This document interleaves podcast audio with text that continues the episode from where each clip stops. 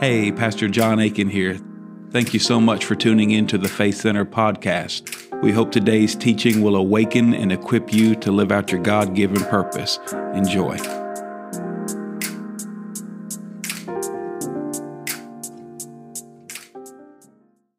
So open your Bible to First John chapter four. I'm going to put ten minutes on the clock. I want to talk to you about you are um, of, you are from, and you are for. And how you finish this sentence is really crucial. It's really crucial. So we're going to talk about this. Put ten minutes on the clock so I don't talk all day. And let's get started. So Father, in Jesus' name, we just thank you for your goodness. We thank you for your grace. We thank you for your mercy, your loving kindness that is new every single morning. So may your voice jump off the page and may you teach us and transform us in Jesus' name. Amen. So uh, First John four, I talked about greater this past Sunday morning, and I'm just going to dive into a, just a couple things that um, about being of and from and and and for. First John chapter four, verse four, you are of God. So see it right there. You are of God. You talking to believers, those who've put their faith in Christ, you are of God. You are of God, little children, and have overcome them because he who is in you is greater than he who is in the world. So that phrasing, you are of God, literally means you are of, meaning you are now from, and you are unto, you are for the Lord. Uh, and so you're going to see uh, when you get born again and, and you're, you're, you're a disciple of Christ, that you are no longer of this world. You're in this world, but you're no longer of this world. There's other scriptures that talk about that. Uh, Jesus said that we are not of the world, even as he is not of the world, uh, in John chapter seventeen. But so you're no longer of the world. That means you're no longer from this world. Uh, your born again experience, you, you being born again changes everything. I mean, it, cha- it's incredible the power of it. You, it, it changes everything. And so you're no longer of this world and you're no longer from this world and you're no longer living for this world. So if you are in Christ and you are a believer, please hear me, hear me. If you want the greater one who's in you, that greater is he who is in you than he who is in the world. So many believers that are born again, uh, th- their identity has changed. They, they're new creations in Christ, which we'll read about here in a second. But what ends up happening, they keep living their same old life. And the moment you get born again, the moment you give your life to Christ, the moment you have a new identity in Christ, you must no longer um, look at yourself or see yourself the same way that you did before you got saved, because you're a new creation. You look the same, you smell the same, sometimes you might act the same, but you're not the same. You're a new creation. Matter of fact, look over there in Second Corinthians five, um, and you should know Second Corinthians five, uh, verse seventeen. You should know that thing by heart. Um I ain't mad at you. I ain't trying to start nothing. I'm just saying, if you don't know, if you can't say, uh, basically Second Corinthians five seventeen, if you can't say it right now, then, then you're behind. You need to get that thing in your heart, you know, and you need to get it deep in your heart, and you can, you know, word it your own way. Uh, Second Corinthians five seventeen says, anyone who is in Christ is a new creation. The old has gone and the new has come. But let's read up before it a little bit. Second Corinthians five, verse fourteen. Second Corinthians five, verse fourteen. For the love of Christ compels us, because we judge or we discern this, that if one died for all, then all died. And he died for all, that those who live should no longer live for themselves. So once you're in Christ, you no longer live for yourself. Now, some weird people uh, bring up that verse and say, see, well, Jesus Christ died for all. And since he died for all, then all died. So that means everybody's saved. That's not what that verse is saying. And there's too many other verses in scripture that bust that out. So that's not what he's saying. You must choose to be born again. Christ did give the sacrifice and he did die for all, but you must repent and believe to receive the gift of eternal life. But once you do, once you do, you should no longer live for yourself. So you just got to evaluate, you know, who you're living for. Who are you living for? Are you living for you? Are you living for somebody else? Are you living for this, this group of people? See, when it talks about the world, greater is he who is in us than he who is in the world. That world is, is, speaks to the people, places, and things of the world, the present order or structure or system of the world, the present order of things. That's what the, that's what it means in the world. So it's talking about the people, places, and things. We don't live for people, places, and things. We don't, we don't live, we live for God now. We used to live for people, places, and things, but we no longer live for people, places, and things. And, and as you keep reading here, uh, they should no longer live for themselves, verse fourteen, but for him. So notice how the four change. We no longer live for the people, places, and things. We don't live for ourselves or for uh, other people, places, and things. We don't live for the world system. We don't live for this world. We live um, for him. We live for him who died uh, for them and rose again.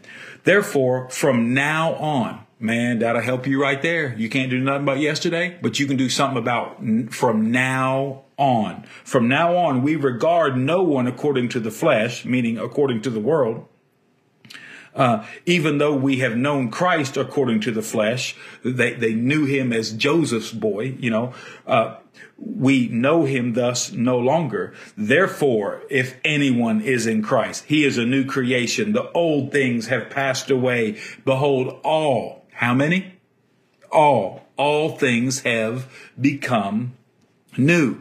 Uh, this is incredible. It's incredible when you really break it down. Verse eighteen. Now, now, right now, not when we get to heaven, not when I get my life all straightened out and I'm totally mature and totally sanctified.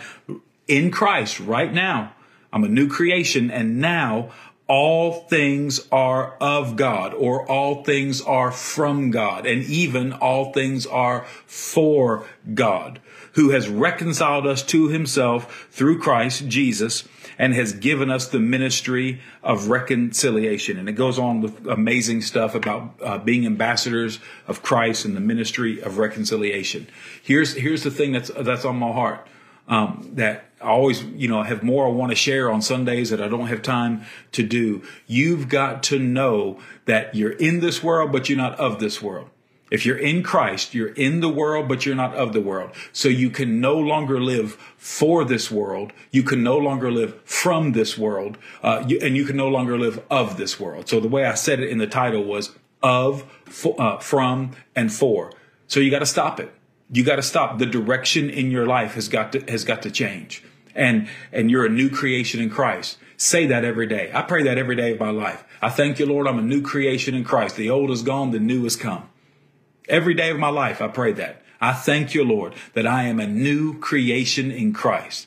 Not I will be and not I was. I am a new creation in Christ, and the old and everything connected to the old, everything connected to my old identity that was crucified and buried with Jesus has passed away. It's passed away.